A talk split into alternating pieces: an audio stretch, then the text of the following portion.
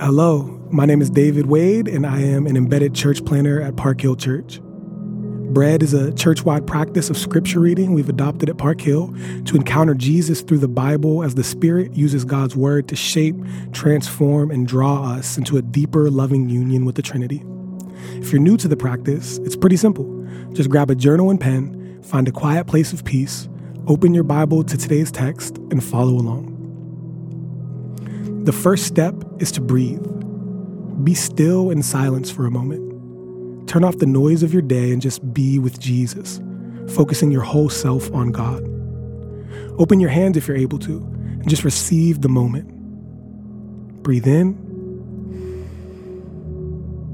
breathe out. Again, breathe in, breathe out. Welcome the Holy Spirit to lead you through this practice.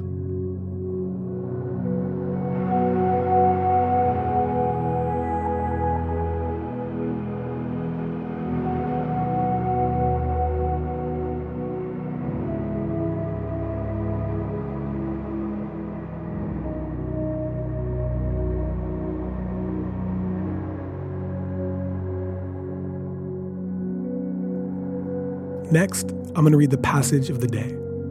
Today's scripture is John chapter 10. As I read, listen for a word or verse that stands out to you, something the Holy Spirit might be speaking specifically to you.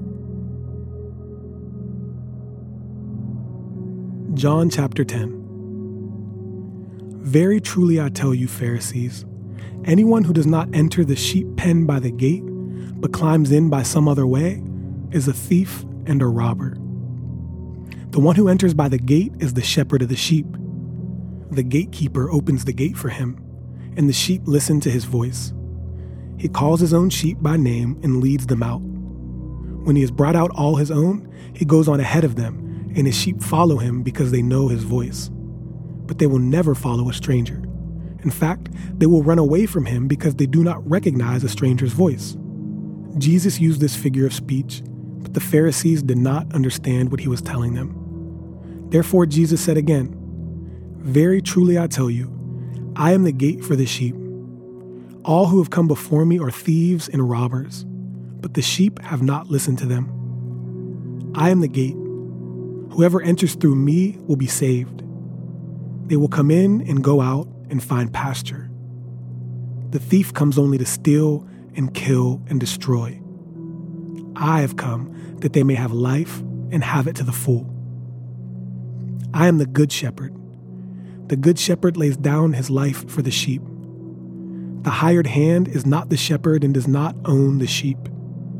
So when he sees the wolf coming, he abandons the sheep and runs away. Then the wolf attacks the flock and scatters it. The man runs away because he is a hired hand and cares nothing for the sheep. I am the good shepherd. I know my sheep, and my sheep know me just as the Father knows me, and I know the Father. And I lay down my life for the sheep. I have other sheep that are not of this sheep pen. I must bring them also. They too will listen to my voice, and there shall be one flock and one shepherd. The reason my Father loves me is that I lay down my life, only to take it up again. No one takes it from me, but I lay it down of my own accord. I have authority to lay it down and authority to take it up again. This command I received from my Father. The Jews who heard these words were again divided. Many of them said, He is demon possessed and raving mad. Why listen to him? But others said, These are not the sayings of a man possessed by a demon. Can a demon open the eyes of the blind? Then came the festival of dedication at Jerusalem. It was winter, and Jesus was in the temple courts, walking in Solomon's colonnade. The Jews who were there gathered around him, saying, How long will you keep us in suspense? If you are the Messiah, tell us plainly. Jesus answered, I did tell you, but you do not believe. The works I do in my Father's name testify about me, but you do not believe because you are not my sheep. My sheep listen to my voice. I know them and they follow me. I give them eternal life, and they shall never perish. No one will snatch them out of my hand. My Father, who has given them to me, is greater than all. No one can snatch them out of my Father's hand. I and the Father are one. Again, his Jewish opponents picked up stones to stone him. But Jesus said to them, I have shown you many good works from the Father. For which of these do you stone me? We are not stoning you for any good work, they replied, but for blasphemy, because you, a mere man, claim to be God. Jesus answered them, Is it not written in your law, I have said you are gods? If he called them gods to whom the word of God came, and scripture cannot be set aside, what about the one whom the Father set apart as his very own and sent into the world? Why then do you accuse me of blasphemy because I said I am God's Son? Do not believe me unless I do the works of my Father. But if I do them, even though you do not believe me, believe the works, that you may know and understand that the Father is in me, and I in the Father. Again they tried to seize him, but he escaped their grasp. Then Jesus went back across the Jordan to the place where John had been baptizing in the early days. There he stayed, and many people came to him. They said, Though John never performed a sign, all that John said about this man was true. And in that place, many believed in Jesus. This is the word of the Lord. Now I invite you to encounter the living God who is already present with you right here in this moment. Focus on the word or verse that stood out to you. As you think about your chosen verse, how does it make you feel? What do you think God is trying to reveal through this verse to you? Allow Him to speak to your heart and to your mind right now. Then write a short reflection on what you think God might be saying.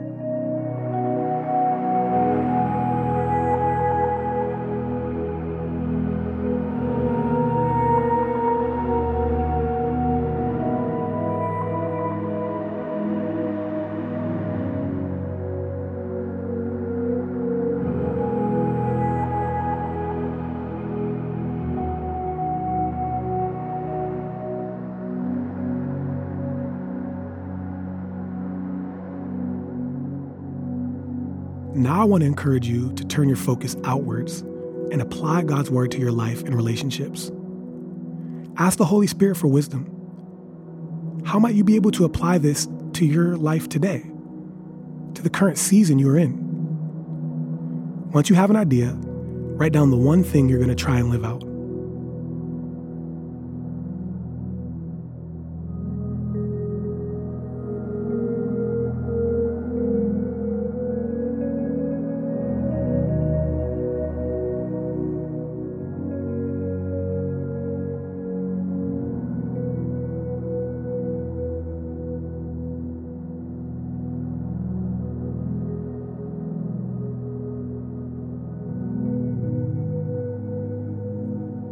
Let's close by writing down a simple prayer of devotion to God. This can be poetic or straightforward. Just speak to God from your heart in your own words. I pray that the Lord fills you afresh with hope and love and joy as you commit your day to Him.